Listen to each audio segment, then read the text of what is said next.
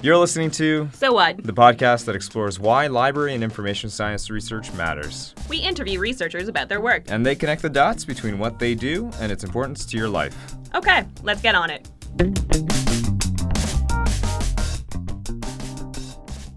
I would say that I'm a, I'm a lapsed troll. I am a, a former troll, perhaps.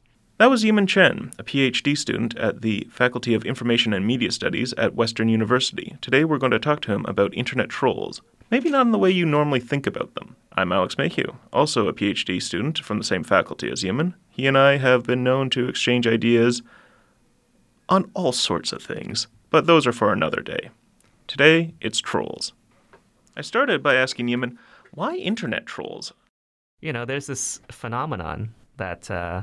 happens online and that people are getting sort of more and more aware of. It's called internet trolling. A lot of times when you hear it on the news or, you know, in the media, it's often talked about in very negative terms. Like this is, you know, online cyberbullying, this is harassment, this is just, you know, people being really nasty to each other. And I said um, in my proposal that that is at odds with, you know, how I, I understood where the term comes from. A lot of communities see trolling as sort of much more positive, much more fun. And I would be interested in looking at where people are differing in terms of what they consider to be trolling or what they're calling trolling, and that there could be, you know, useful uh, policy guidelines that could come out of this. So I'm guessing there's a personal story behind this. After all, he describes himself as a lapsed troll.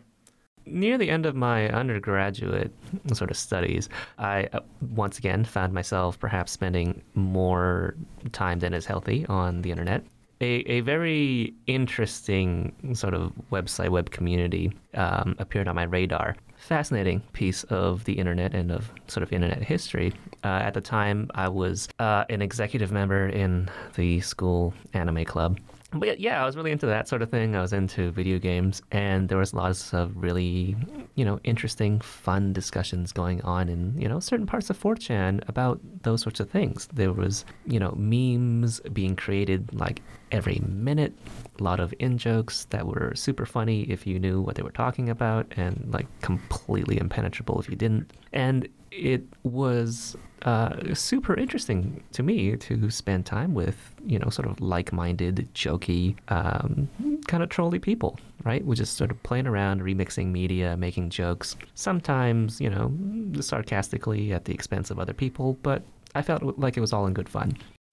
Clearly something had changed along the way. Yumin had started to think about trolling differently. You know, internet trolling often involves uh, a level of deception, right? I'm saying something ironically or sarcastically, so the the sort of meaning or the intent of what I'm doing, what I'm saying, is not the same as what I'm actually saying or doing, right? There's different layers of interpretation there.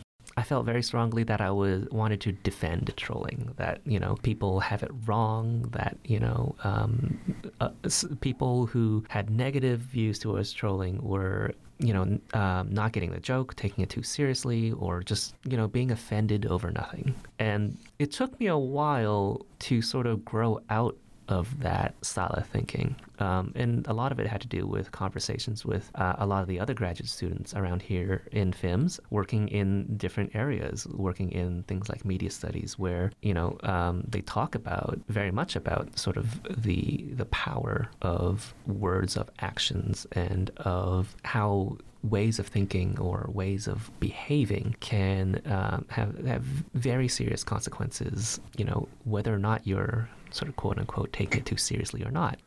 Gamergate was significant for Yumin. I asked him to tell me why.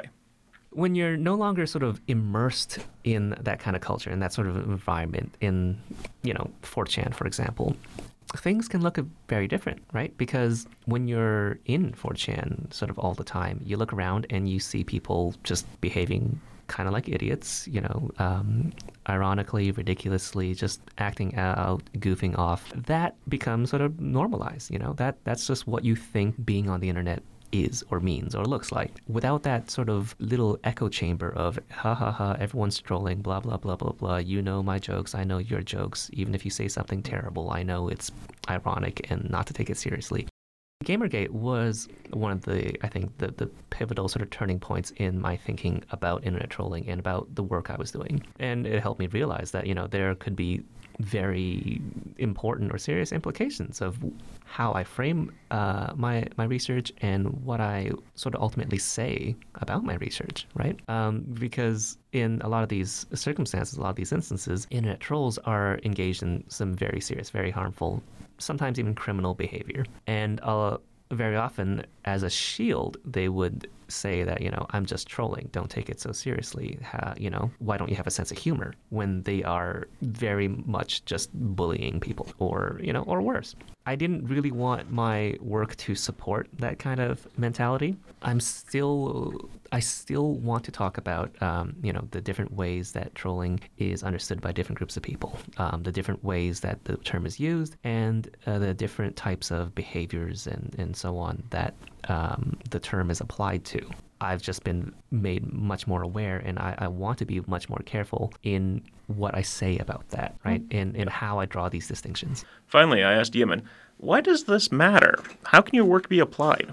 My original intention uh, when I was applying to this PhD program is still more or less what I hope um, to accomplish with my research, to inform sort of policy decisions and to better inform understanding of what happens on the internet and what types of things people do online. One way, again, to influence policy might be better ways to recognize when certain behaviors become harmful, or what sort of contexts, what sort of situations uh, certain behaviors become harmful, as opposed to when um, maybe it's okay to sort of leave them alone and to, for them to do their own thing. Also, I think uh, this could help inform education initiatives about sort of internet use and interaction in general. I guess one thing I want to say with this work is, you know, in the end, um, a plea for people to maybe just be nicer to each other. If you're sure that your audience is going to appreciate your off-color joke, maybe it's okay. Go, go ahead and tell it. Or if you're not even thinking